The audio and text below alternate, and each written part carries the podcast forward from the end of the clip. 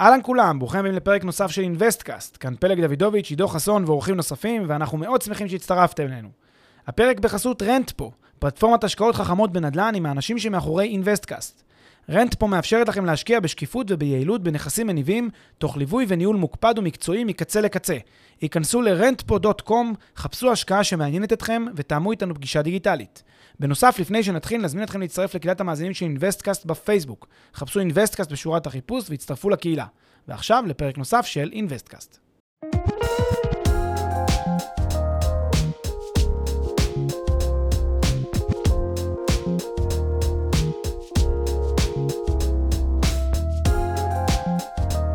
שלום פלג, אהלן אביב, מה המצב? מעולה, מה שלומך? אני מעולה, אני באווירה חגיגית לקראת חג הפסח. איזה ואתה? כיף לנו, חג פסח שמח לכולנו, Yes. והיום באווירת אה, חג החירות. נכון, אווירת חג החירות, אנחנו הולכים... אה, אווירת חג החירות, בגלל שאנחנו שומעים גם את המונח חירות אה, הרבה מסביבנו, חירות כלכלית. אנחנו רוצים להמשיך ולפתח את הדיון שהתחלנו בפרק 24 על עצמאות כלכלית. אנחנו שומעים הרבה טענות אה, אה, שמאתגרות אה, את הדברים שאמרנו בפרק 24, אה, ונראה לי שכדאי לפתח אותן כאן. לגמרי. קודם כל, הפרק נקרא עצמאות כלכלית לא המטרה. אינה. המטרה הנכונה בשבילכם. אז אולי באמת תסביר, וזה מה שבאתי לבקש, שתסביר אה, אה, ככה בכמה שורות את הנקודות המרכזיות מהפרק. את מהפרק התזה ההוא. הכללית. בדיוק, אה, זו התפיסה שלנו. אז רק כדי לסבר את האוזן על הבסיס, עצמאות כלכלית זו בעצם תפיסה אה, די מודרנית, אני חושב, די מה, לא יודע מה, עשר שנים האחרונות, אה, כל מיני ספרים שיצאו שקוראים לאנשים לצאת ממרוץ העכברים. ספרי mindset ותודעה, הרבה פילוסופיה, אה, שמה שבעצם עומד בב- בבסיס הגישה זה הדבר הבא. תראה, בני אדם הם אה, יצורים שעובדים לפרנסתם, עובדים כדי לקבל כסף. יש להם איזשהו בוס או בוסית מרושעים, שכל מה שהם חפצים בזה, בזה לשאוב, ול, אתה יודע, למצוץ להם את הדם, לשאוב להם את הזמן, את המשאב הכי יקר שזה הזמן, ולעשוק אותם, ובסוף אותם עובדים מסכנים, אה, לא אדונים ל, ל, לחיים של עצמם, רצים במין מרוץ שנקרא מרוץ עכברים, רצים כל השנים מרוץ עכברים כדי להגיע לגיל הפרישה, נגיד גיל 65 כזה, גיל הפנסיה, כן.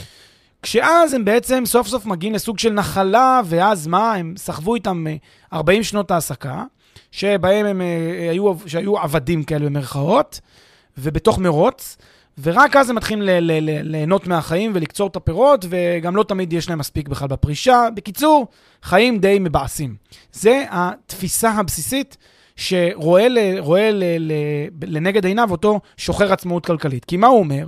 הוא קורא לאותם אנשים, חבר'ה, תתעוררו, wake up, תתעוררו, צאו ממרוץ העכברים, מאותו עכבר שרץ ומסובב את אותו אה, סליל, כל הזמן שהוא רץ ורץ ורץ במעגל הזה, צאו מזה, תסתכלו שנייה עליכם, תעשו רגע זום תסתכלו מה קורה, אתם במרוץ של מרוץ החיים, במקום לקחת את, את עתידכם בגורלכם, בעצמכם, את גורלכם בידכם, מה שנקרא, ולהישען על מקורות הכנסה חיצוניים שלא תלויים בשום מעביד ש, שהם, אה, שגוער בכם או גוערת בכם, ופשוט להיות אדונים לעצמכם. ואז הוא קורא לאותם אנשים פשוט לייצר איזושהי מציאות כלכלית כזאת שאתם לא תלויים בשום גורם אחר, הכנסות כאלה פסיביות, כסף שנוחת עליכם מהשמיים, מחליף את מקורות ההכנסה הלחוצים והקשים שאתם זה, ואז אתם בעצם יוצאים לפנסיה כבר בגיל 35-40, ו/או 50, לא משנה באיזה גיל, יוצאים לפנסיה מוקדמת, ויש לכם את כל השנים לפניכם לשבת אה, ולשבור קוקוסים בחופים בתאילנד. זה התזה. זה תזת העצמאות הכלכלית. באותו פרק מדובר, אנחנו בעטנו בתזה הזאת, ואמרנו שהתזה הזו היא אה, פשוט אה, דמיונית, מופרכת, ואין לה אחיזה במציאות. שוב, לא כעניין תיאורטי, כעניין אה, פנטזיונרי כזה, אבל כעניין עובדתי, כעניין פוזיטיבי. אה, מה, מה הייתה הטענה? הטענה שאם אנחנו הולכים לכיוון של יצירת מקורות הכנסה עצמאיים וחיצוניים מהמעסיק, כן, הכנסה פסיבית כזאת, כדי להחליף באמת אחד לאחד את ההכנסה מהמעסיק להכנסה ממקורות פסיביים, אני צריך לעבוד מאוד מאוד קשה. אני צריך רצף מזל מאוד מאוד גדול, אני צריך סט נסיבות מאוד מאוד מאוד חריג שיקרה זה אחרי זה, אחרי זה, אחרי זה, כדי להגיע למצב שבו אני באמת מגשים את הדבר הזה, שנקרא עצמאות כלכלית. הדבר הזה הוא מאוד מאוד לא סביר שאני אצליח שזה יקרה לי, מאוד לא סביר שזה יצליח לקרות לי, ולכן כנראה ששכרי יצא בהפסדי. כי עניין פוזיטיבי, גם אני מאוד בעד גישת ה... אתה יודע, דובוני אכפת לי, ושלום עולמי, וחדי קרן מעופפים באוויר. גם אני מאוד בעד הדבר הזה. הלוואי שיהיה את הדברים האלה, ושאני מחר אקום בבוקר, ודובוני אכפת לי, אכפת לי ירחפו באוויר לצד פרפרים. אני מאוד בעד, אבל כעניין עובדתי של המציאות, כנראה שמחר בבוקר אני אקום, עדיין יהיה אובך בחוץ. יש שם אובך, אז בוודאי שאין דובוני אכפת לי. אה, אז, אז, כי זה עניין עובדתי, כי זה מה שקורה. אז זה לא שאני מתווכח אה, בפנטזיה עם אותם אנשים, אני מתווכח בפרקטיקה. הפרקטיקה פשוט לא אפשרית, ולכן אמרתי, כשזה המצב, כשזה לא אפשרי עובדתית, עזבו, למה לכם ללכת למשהו שהוא לא אפשרי עבורכם? תשאפו למשהו אחר. תשאפו לשפר, אם רע לכם במצב הנוכחי, אם לא טוב לכם ב, ברמת החיים שאתם חיים בה, או ב, ב, ב, ב, ביומיום שלכם לקום בבוקר לאותו מעסיק, מעסיקה שגוערים בכם, תעשו shift בקריירה. לכו למקצוע יותר טוב, לכו לתחום שיותר כיף לכם לעסוק בו, תעשו shift כזה, שאולי תעשו downgrade בשכר או בתנאים, זה בסדר, אין מה לעשות. אבל לפחות שפרו את העושר האישי שלכם, שפרו את חמת, את, את ההנאה שלכם ביומיום, ואל תשאפו אחרי משהו שהוא לא מושג. ובמקביל אתם יכולים לייצר מקורות הכנסה נוספים צנועים יחסית, שיהיו הגשר, יצמצמו את הפער בין מה שנהגתם לקבל במתכונת הרעה למה שאתם מקבלים במתכונת הטובה. וככה אתם גם תוכלו לשמור על אדישות כלכלית מסוימת. אבל כן תשפרו מאוד את ההנאה ואת הרווחה האישית שלכם באופן מיידי. רגע, אז אמרת פה כבר, אמרת המון דברים. אה, זה, ש... זה עד כה, אגב, הסיכום, התמצית נכון, של, של אותו פרק אה, מדובר. עכשיו, מי, ש, מי שכן אה, מעודד יציאה לעצמות כלכלית, יכול לבוא ולהגיד לך ש... בדיוק, עצמאות כלכלית נועדה לשרת בדיוק את מה שאתה אומר. זאת אומרת שאתה אומר שאם לא טוב לכם במקום העבודה שלכם, אז פשוט תחליפו למקום עבודה אחר, ומי שבעד עצמאות כלכלית יגיד לך שבלי שיש לי את מקורות ההכנסה העצמאיים שיכולים להחזיק אותי ברמה החודשית, אפילו, אפילו אם לא מאחוז עצמאות כלכלית, יכולים, לה, אה, נותנים לי איזשהו פן של עצמאות, אני לא אוכל לעשות את השיפט הזה. אני לא אוכל לעבור למקום הכנסה אה, א', יותר נמוך, ב', גם מעבר כזה יכול להיות כרוך ב, בכמה חודשים או באיזושהי תקופה של ללא תעסוקה בכלל. אז זה גם לא כזה פשוט. הוא יכול להגיד לך שהעצמאות הכלכלית היא נועדה בדיוק דווקא לאפשר לו לעשות את זה. היא לאפשר לו להגיע לעבודה מבחירה, בגלל שהוא רוצה להגיע לעבודה, ואם לא, אז לעשות את אותו shift. יש לו את הגב הכלכלי שמאפשר לעשות את המעבר הזה.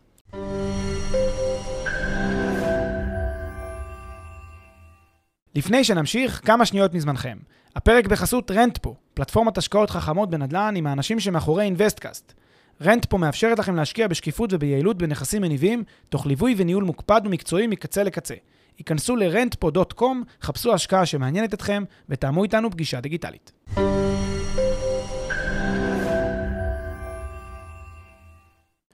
אז, אז כאן אני לא כל כך, תמיד פה אני לא מצליח כל כך להבין את הטיעון של אותו, אותו טוען. שאומר עצמאות כלכלית אה, זה.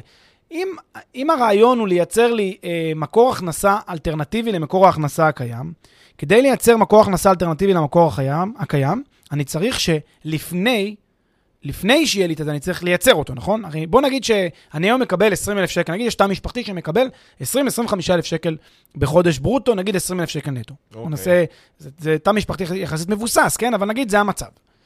אז יש לו 20 אלף שקל אה, בחודש. עכשיו, אם הוא רוצה להגיע למצב של עצמאות כלכלית כפי שאותם אנשים קוראים לה, מה זה אותה עצמאות כלכלית? זה לייצר מקורות הכנסה שלא תלויים בגחמות של מעבידים ומעסיקים של 20 אלף שקל. זאת אומרת, אני צריך, לי... תראה לי עכשיו איך אני יודע לייצר מקורות הכנסה חיצוניים של 20 אלף שקל, שלא תלויים במעסיק. עכשיו, רגע, אני שם הערה קטנה. מעסיק זה לאו דווקא חייב להיות מעסיק שהוא אה, אה, חברה שמעסיקה אותי, שהיא לא שלי. אפשר להיות גם עצמאי, להיות בן אדם עצמאי, ש, שנגיד, במקום להיות עובד של חברת א', ב', קריאייטיב בעם, אני אהיה עובד של חברת ג', ד', קריאייטיב בעם, שזו חברה שלי. זה לא כך משנה.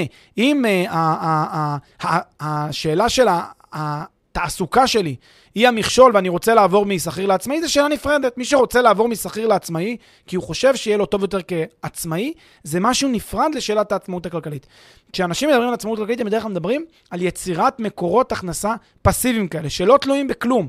לא בלקוחות, לא במעסיקים, לא בגחמות, הם תלויים, לא יודע מה, בזה שהשמש זורחת בבוקר ובזה שיש פרפרים באוויר. זה, בזה זה תלוי. תראה לי איך אפשר לייצר, אני תמיד אומר לאותו בן אדם, תראה לי איך אפשר לייצר את אותו מקור הכנסה אלטרנטיבי של 20-25 אלף שקל, שוב, נטו, אה, בכלים שהם אה, כלים, אה, בכלים, פשוט תראה לי את התהליך. אז בואו בוא, בוא נדבר על זה. אז בואו בוא נדבר על זה. אני, אה, אני חושב שאותו בן אדם, לפני שתרדו לדוגמה, יכול להגיד לך שזה עניין של תמהיל. זאת אומרת, יש את ה... באמת, מהרגע שבו הגעת ליעד, לעצמאות הכלכלית, אז זה אומר שיש לך את אותם נכסים שמכניסים לך פסיבית את ההכנסה, בין אם זה בשוטף ובין אם זה מעליית רווח שאתה יכול לממש, נעזוב את זה בצד כרגע, mm-hmm. ו- ויש את הדרך שהיא עד להגעת העצמאות הכלכלית, לפי היעד שאותו בן אדם הגדיר, ששמה באמת הוא אולי ירצה לשלב, שם הוא ירצה לגוון את מקורות ההכנסה שלו. אגב, הם יוכלו גם להמשיך אולי אחרי זה, אתה יודע, אתה מתחיל באיזושהי הכנסה של עסק, והעסק לאט לאט, אחרי שנים, יודע לייצר לעצמו איזשהו, איזשהו סכום הכנסה לבד. יכול להיות שכן, יכול להיות שלא. אבל אני אומר שעד אז זה בניית, של, בניית תמהיל כזה. אה, עד אותו הרגע, ומהרגע של ההגעה לעצמאות כלכלית, אז זה באמת... בוא, בוא, בוא, בוא נראה... בוא באמת, בוא נדבר כמו שאתה אומר, כי נראה לי שזה הנקודה העיקרית של פרקטית. פרקטית. כי פרקטית, כי רק שזה תיאורטית, ואז באמת פרקטית, כמו שאתה אומר, להגיע להכנסה של 20,000 שקלים, אני חושב שבאמת דוגמה מספקת יכולה להראות כמה זמן זה אמור לקחת. כשאנחנו מסתכלים על, אה, כשיש לנו תיאום ציפיות שהוא הגיוני. כן, אז בואו בוא נעשה היגיון פשוט, כן? יאללה. נגיד אנחנו משפחה של 20,000 שקל היום נטו. כן, 20,000 שקל נטו היום בחודש. בוא נגיד שזה מה שאני... כמה הם חיים? בוא רגע, נס... שנייה, תכף נשים בצד ונרד לרזולוציה הזאת, אבל רק כדי שנקבל אינטואיציה למספרים. 20,000 שקל נטו בחודש, קודם כל זה לא הרבה משפחות מגיעות לזה, מבחינה, מבחינת אחוזונים בישראל, אני לא יודע, אני מניח שזה עשירונים, זה עשירון אה, עליון לדעתי, ו...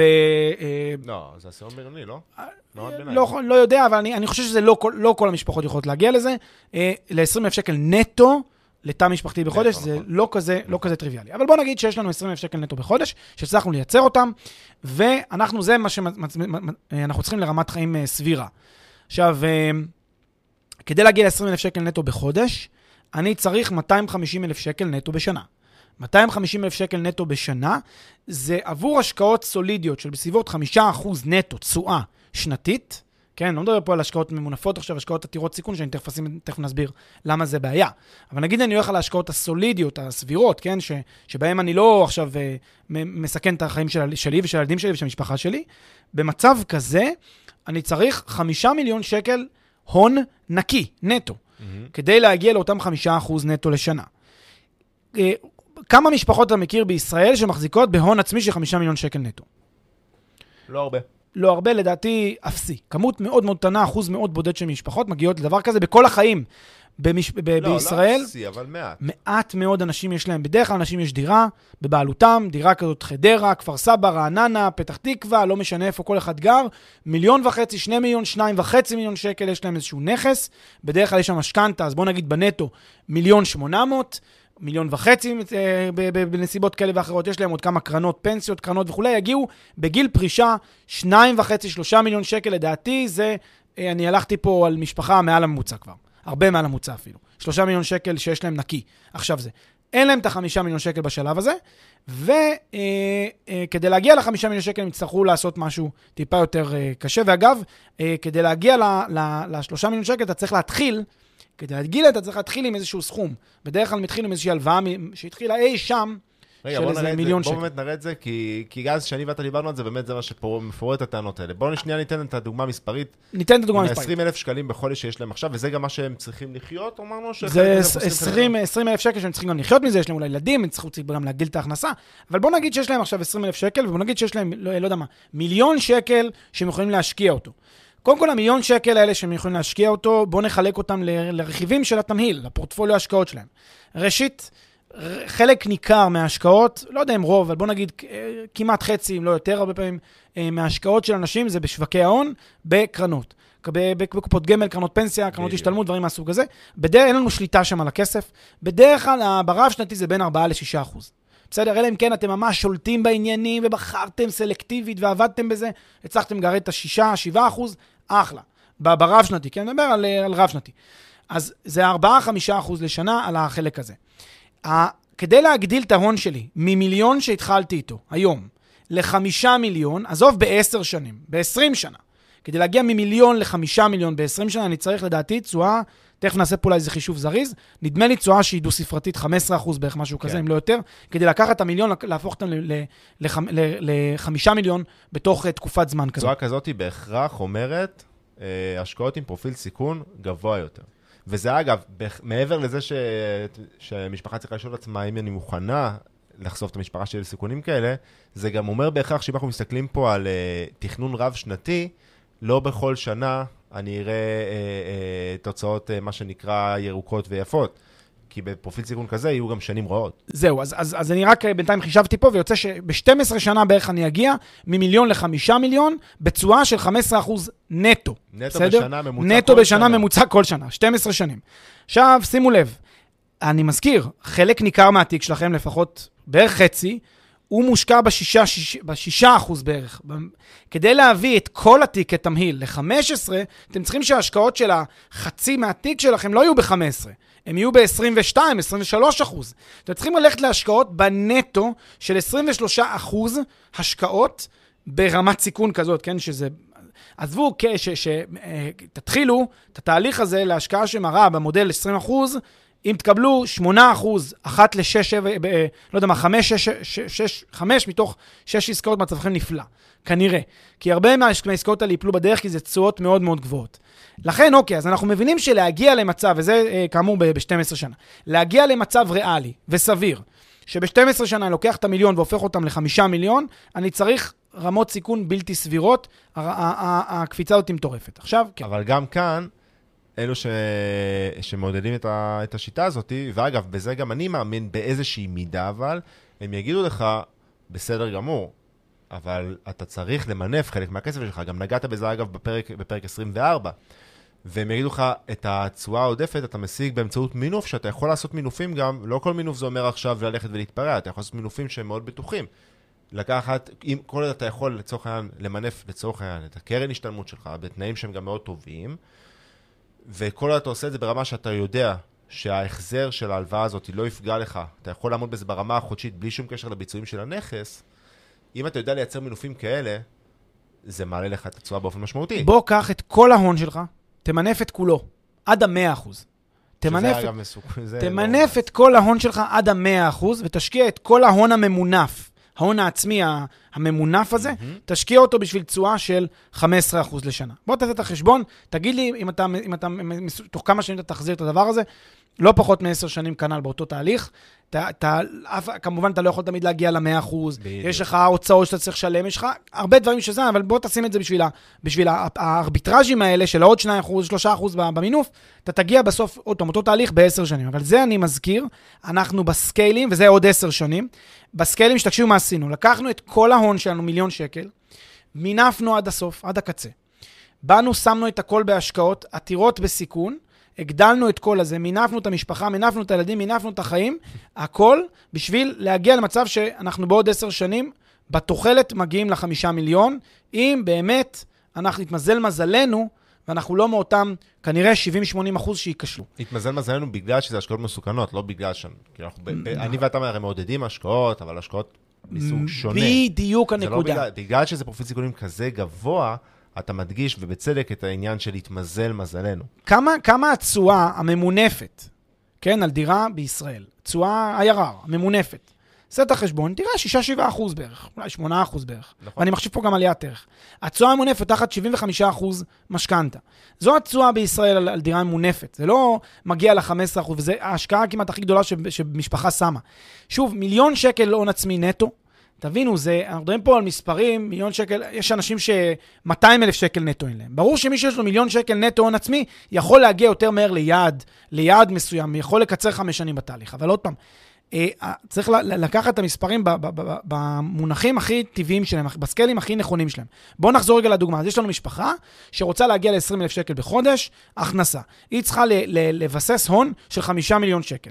אם אני הולך רגע לדוגמה היותר סבירה וסולידית, דוגמה שאנחנו, המצב שאנחנו ממליצים עליו, כדי להגיע ל-5 מיליון שקל אה, נטו, כן, 5 מיליון שקל שאני יכול לשחק איתם, שזה בעצם 20,000, אני צריך לחכות הרבה מאוד שנים. בסביבות, בוא נראה, לדעתי 20-25 שנה, תן לי רגע. שזה כמה, 6 עד 8 אחוז תשואה נגיד? משהו כזה, בדיוק. בוא נעשה את החשבון. אז uh, אני עוד לא מתקרב לזה אם אני על uh, 20 שנה. לא מתקרב לזה ב-20 שנה, זה כנראה ייקח בסביבות 25 שנה. על בין 6 ל-8 אחוז. זאת אומרת, אני צריך 25 שנה שהמיליון שקל האלה יעבדו, על, אה, על, על תשואה שהיא גבוהה, חבר'ה, היא גבוהה מאוד, 6 עד 8 אחוז נטו. אבל פה, זה דווקא אני רוצה להגיד משהו כן לטובת, אז ה, ה, לא הטיעון הזה כפי שהוא מוצג עכשיו, כי זה לא שתגיע לעצמאות כלכלית תוך חמישה, תוך חמש-שש שנים, אבל וואלה, אם בן אדם, אם משפחה יחסית צעירה, עם הנתונים האלה, משפחה ממעמד, כמו שאתה אומר, גבוה יחסית. כן. יכולה להבטיח לעצמה שעד גיל הפרישה האמיתי, כי 25, 25 שנים זה אומר אפילו לפני גיל הפרישה, זה אומר עד גיל 55-60, יש להם פנסיה מובטחת ריגרדלס למה שקורה בקרן הפנסיה שלהם. זה לגמרי אנחנו בעד, זה, זה בדיוק מה שאנחנו, אבל זה בדיוק מה שאנחנו בעד. אנחנו בעד לגרום לאנשים ליצור מקורות הכנסה, שהם מקורות הכנסה גם פסיביים וגם אה, שנשענים על עליית ערך, לייצר נכסים בדרך, בדרך של השקעות. אני מאוד בעד. השקעות שהן השקעות עם רמות סיכון נמוכות יחסית, השקעות שהן השקעות סולידיות יחסית, כמה שפחות מינופים וכמה שפחות זה, כדי להגיע להכנסה שהיא הכנסה בסופו של דבר של 20-25 אלף שקל בחודש בגיל הפרישה. לחלוטין אני בעד, וזה גם, גם ריאלי, זה מה שאנחנו מדברים כל הזמן, זה על 6 עד 8 אחוז. זה הרעיון של 6 עד 8 אחוז, זה מה שמבטיח את זה באמצעות השקעות שהן השקעות סולידיות. אבל משך הזמן הוא הרבה יותר ארוך. זה לא משך הזמן שמדברים עליו אותם אנשים ששוחרים, שוחרי גישת העצמאות כלכלית היא המטרה. ו- ופה אולי ההבדל, כשאתה חותר לעצמאות כלכלית, אתה, אתה הולך למשחק של מספרים מאוד מאוד גבוהים, של זמן מאוד מאוד קצר, אתה הולך למשחק של הגדלת הסיכון, שהוא לא סביר במציאות שאנחנו נמצאים בה כיום, וכל הזה גורם לז, ל, ל, ל, לטענות של אותם אלה ששוחרים בגישת העצמאות כלכלית, פשוט להיות טענות שהן אולי פופולריות, פופוליסטיות כאלה, נשמעות טוב, אבל הן פשוט, אה, שוב, דיבוני אכפת לי וחדי קרן מעופפים. זה, זה הסיפור. וזו הטענה. הטענה היא ש... לא, אני, אני גם רוצה מאוד שזה יצליח, אבל זה פשוט לא מסתדר עם הנתונים. עכשיו עוד פעם, לקחנו פה דוגמה מאוד מאוד מובחנת. מה קורה אם רמת ההוצאות שלי עולה לאורך החיים? מה קורה אם יש פתאום, אה, שוב, יש ילדים, משפחה, צריך זה, כל ילד זה מיליון, שני מיליון שקל היום במציאות, כן. זה מקטין לי את ההון במיליון שקל בדרך כלל, ילד. כן? אז, אז, אה, אז עכשיו תחשוב, משפחה עם שלושה ילדים, היא לא צריכה חמישה מיליון, היא צריכה שמונה מיליון שקל כדי להגיע לרמת ההכנסה שהיא צריכה.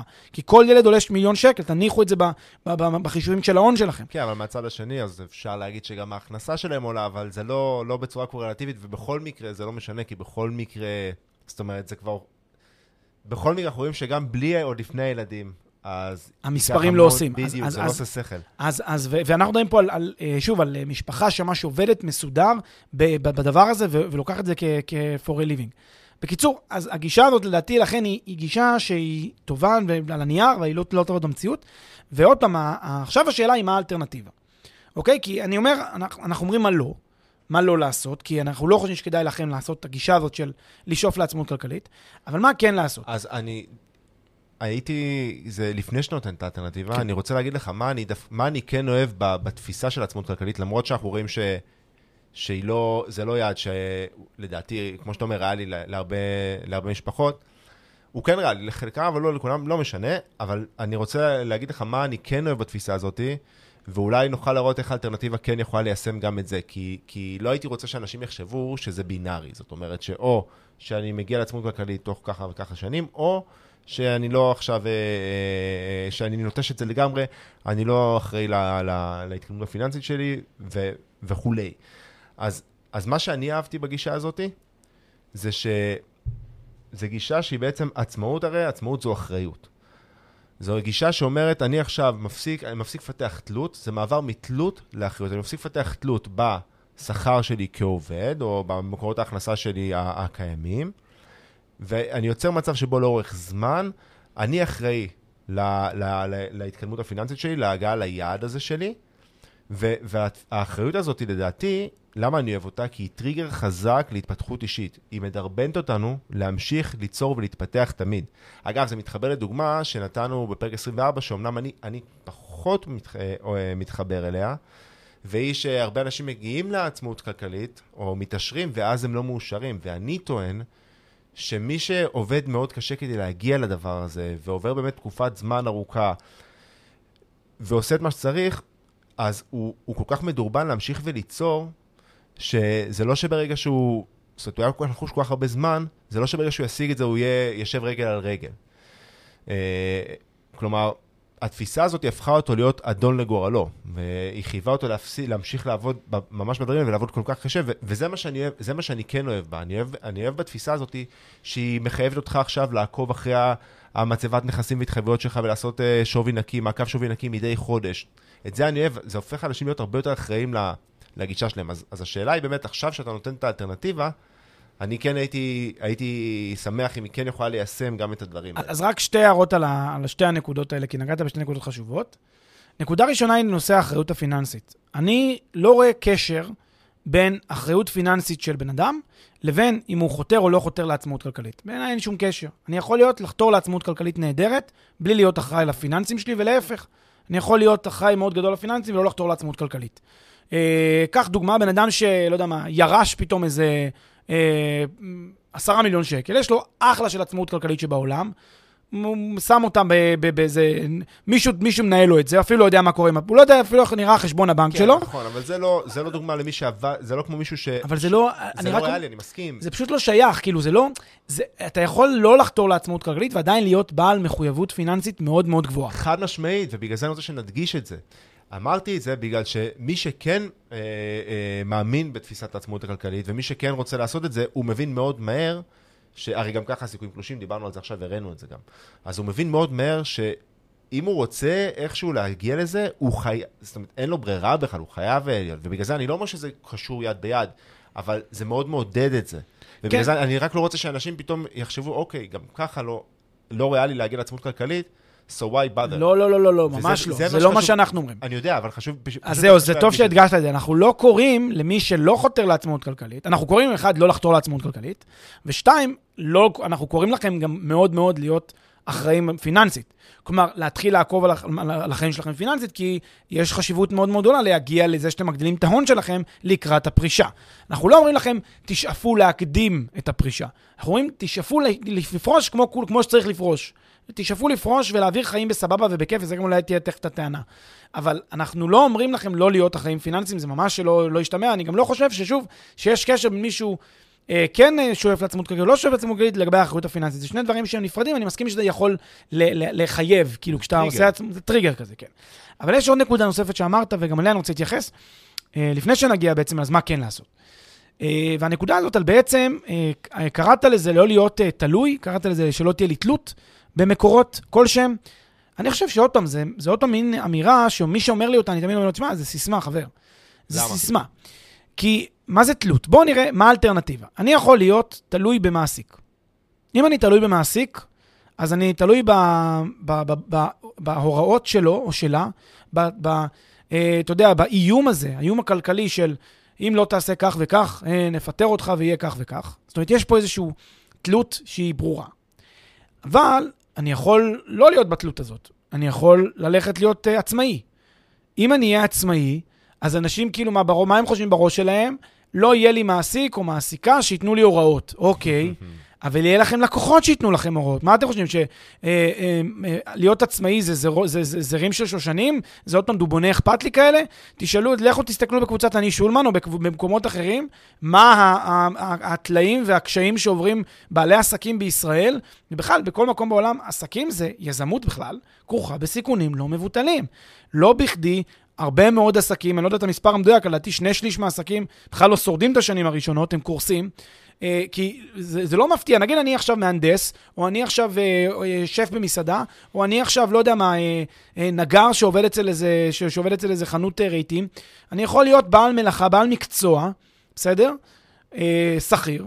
מה אני מקבל? אני מקבל את זה שביום שישי, ב- או בכל ערב, החל משעה 6, לא משנה מתי הם מסיימים לעבודה, העת נופלת, זהו, אני מגיע הביתה, ואני יכול לנתק את הראש מהמחשבות על העבודה, וזה לא שלי, ואני לא צריך להתעסק בזה, וזה לא... אני, יום שישי ובשבת אני יכול לטייל עם הילדים איפה שאני רוצה, ואני יכול ללכת לאן שאני רוצה, ואני לא צריך לענות למיילים. שוב, אלא אם כן אני בעבודה שהיא יותר תובענית, אבל בעיקרון אני לא צריך לענות יותר למיילים, ואני יכול להתנתק מה, מה, מה, מהעבודה שלי בהקשר, כי זה לא שלי, זה לא... אני רק עובד פה.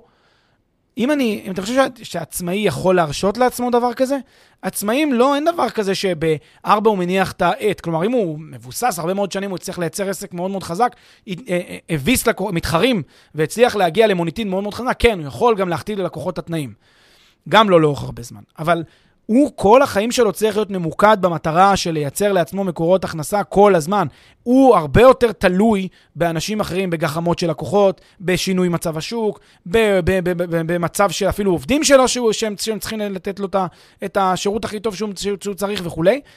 זה שעוברים מלהיות שכיר לעצמאי, לא ניתקנו חלילה את השלשלאות. את התלות, בדיוק. פשוט עברנו מתלות אחת, X, לתלות אחרת Y, שהיא לדעתי לא פחות גרועה, ואגב, השוק מראה שהיא יותר גרועה, כי עובדה שהרוב רוצים להיות שכירים ולא להיות עצמאים, כי הם כולם מבינים את המחירים של להיות עצמאים.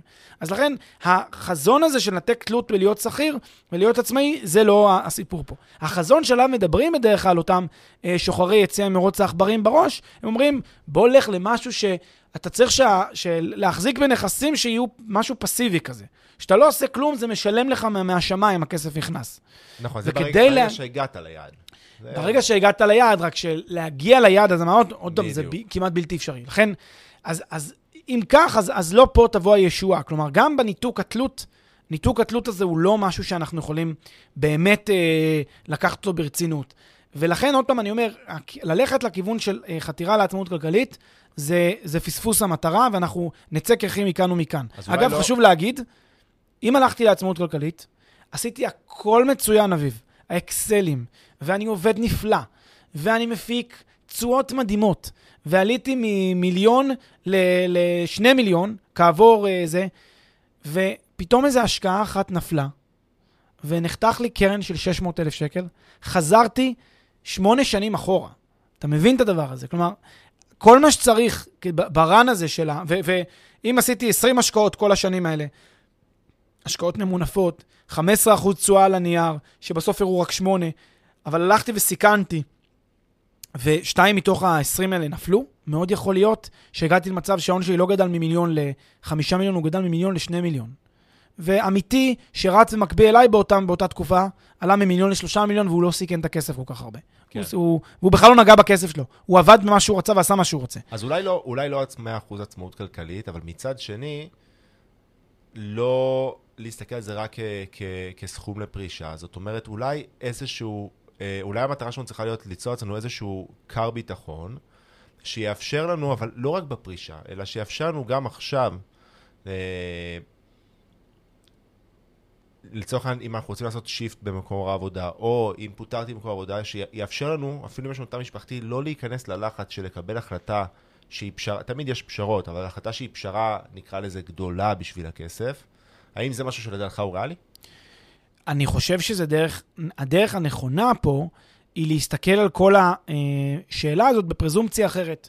לא מהפרזומפציה של החור שבגרוש, לא מהפרזומפציה של כמה כסף יש לי וכמה כסף אני מפיק, אלא מהפרזומפציה של כמה טוב לי ביומיום שלי, וכמה אני עושה דברים שאני נהנה מהם. זו מטרת העל. זו מטרת העל. תמיד. אז, אז, אז באמת ליישם אותה. כלומר, אה, אה, אנשים, שנש... אנשים שמרגישים שהם במרוץ עכברים, לא צריכים לצאת לעצמאות כלכלית או להתחיל לשאוף לשם. זה לא המטרה שלהם. מה שהם צריכים לעשות, וזה גם מה שהדגשתי אז באותו פרק, זה פשוט, אתה יודע, להבין שאתם נמצאים במקום שהוא לא טוב לכם, מקום שהוא אה, במובן מסוים רעיל עבורכם, רעיל עבור החיים שלכם. אם אתם מרגישים שאתם אני למשל קם בבוקר לא מרגיש שאני מרוץ עכברים. אני מרגיש שאני קם בבוקר עם חיוך. אני נהנה לקום מאוד מוקדם. כל פעם כשהשעון מצלצל בבוקר, אני תוך שנייה מזנק מהמיטה ואומר איזה מגניב שיש לי יום חדש. אני לא היחיד. מי, ש, מי שמצא עבודה, או עושה דברים שהוא נהנה מהם, כי הוא אה, יצר משהו ש, שבא לו לעשות, אה, שוב, החזון של יצירת עצמאות כלכלית כאילו כופר בכל הנחות העולם, כל הנחות היסוד הבסיסיות בעולם. בשביל לחם צריך פרנסה, בשביל פרנסה צריך לייצר ערך לעולם. ערך, לא, הפ, הפרנסה לא תבוא מהשמיים. זה לא לכל אחד יש איזה דודה שת, שתוריש לו אה, אה, פתאום איזה 100 מיליון שקל. זה לא עובד ככה. רוב האנשים, כדי לקבל כסף, הם צריכים לייצר ערך, צריכים לעבוד. צריכים לייצ... לתת, לתת משאבים כדי לקבל משאבים יותר, כדי לקבל דלתא חיובית. בשביל זה אנשים, אה, אה, בשביל זה צריך להבין שכסף לא יגיע אליכם בחינם. צריכים לעבוד. ולכן, ההבנה הזאת היא כזאת, לפחות לדעתי, המסקנה שצריך להגיע אליה היא כזאת.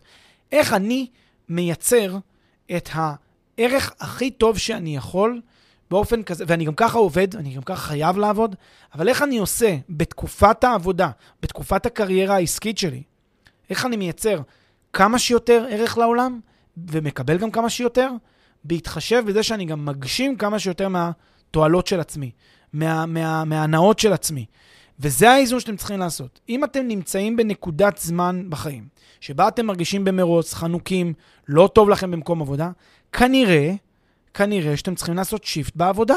כנראה שהדבר הנכון יהיה לעשות, זה לקחת את המקום עבודה הרעיל, הלא טוב, להגיד לו ביי ביי, לעבור למקום עבודה אחר, שנראה לכם שיהיה לכם יותר טוב להגיע אליו, יהיה לכם יותר כיף לקום בבוקר, ואם יש difference בשכר, אם יש פער בשכר, וזה בדיוק הנקודה, להשלים אותו באמצעות השקעות. ואז זה לחלוטין יעד שהוא סביר. בואו ניקח דוגמה. השתכרתם 20,000 שקל, ועכשיו אתם מוצאים מקום עבודה של 13,000 שקל. בסדר? יש פה פער של 7,000 שקל. אתם צריכים לשאול את עצמכם את השאלה הכלכלית הבאה. האם, עזבו רגע ליצור מקורות הכנסה נוספים, עזבו רגע את זה. האם שווה לי, בשביל העוד 7,000 שקל בחודש, לסבול? האם אני גם יכול? אה, האם אני יכול אחרת אבל? אז, אז אני אומר, עזוב רגע את אוקיי. הצורך okay. הקיומי. אני רגע שם רגע צורך קיומי בצד, נראה איך אנחנו פותרים אותו. סגור. אבל האם שווה לי לסבול במקום עבודה כל כך לסבול, שאני מרגיש שאני במרוץ עכברים? להרגיש שאני כלוא. אני חושב שום דבר לא שווה את הסבל. כי הרי מה יקרה? תעשו את העוד שבע האלה בחודש, עוד שנה ועוד שנה, ותקללו, תחכו לגיל 65. מה יקרה בגיל 65? בגיל 65, קודם כל יהיה לכם את הזיכרון על, על 40 שנות העסקה, שאתם הייתם בדאון רציני, כל היום חיכיתם כבר ל... כל היום ריב עם ההוא וריב עם ההיא, וכל הזמן ויכוחים, וכל הזמן צועקים עליכם, וכל הזמן גוערים בכם. העברתם שנים בבאסה, את השנים הכי יפות בחיים, כן, לפחות אה, ב, ב, ב, בשלב הזה של החיים, השנים הכי אה, פרודקטיביות שלכם, העברתם בזה שאתם בדאון. ולצערי אני מכיר גם, נראה לי שכולנו מכירים אנשים כאלה. בוודאי, אנשים שפשוט מחכים, הבן אדם הזה, וואי, הבן אדם חייב לפרוש. כאילו, יש אנשים שאנחנו פשוט אומרים, הוא חייב לפרוש בדחוף, כאילו. כן. זה מה שאתה רואה על הבן אדם. ויש מלא אנשים כאלה. אז זאת גישה, ועכשיו מה, מה נגיד, נגיד שיש לו מקום אלטרנטיבי שיכול להשתכר בו, נגיד 13,000. עכשיו, יש פה 7,000 שקל. ו... 7,000 שקל האלה שווים הרבה כסף, נכון. עכשיו האיזון הוא האם כדאי לוותר על ה-7,000 שקל בשביל אורח חיים יותר בריא ומאוזן וטוב. אני חושב שבהגדרה כן. אולי קל לנו להגיד, קל לפריבילגים, קל לאנשים שלא אין להם את הדילמה הזאת, נכון. קל להגיד מהצד, מסכים? וזה מה שיגידו לך, אבל... אני אגיד לך שזה בדיוק כמו שאתה אומר על התוכנית של עצמאות כלכלית, אתה גם... אבל היא בכלל לא ריאלית, אז אין פריבילגים, מי שאומר עצמאות כלכלית הוא פריבילג. אני מסכים איתך לגמרי, ואני מעלה את זה כדי שנתמודד עם זה. אז הנה, אני מתמודד, אני מתמודד. יגידו לך שאתה חי בסרט, וזה לא נכון. אז בוא תראה אני, מה אני גם אומר להם. קודם כל, זה לא אה, בהכרח אומר שאת השבע האלה אי אפשר לה, להשלים במקורות אחרים. מסכים. אפשר לייצר מקורות הכנסה שישלימו. הנה כמה רעיונות. רעיון ראשון, להשקיע בנכס מניב, שיניב הכנסה, זה לא, לא דווקא להיות נכס מניב שמניב הכנסה, כי גם אם הוא מפיק IRR, זה לא משנה אם משכתי או לא משכתי את הדיבידנדים ממנו, כאילו את ההכנסות.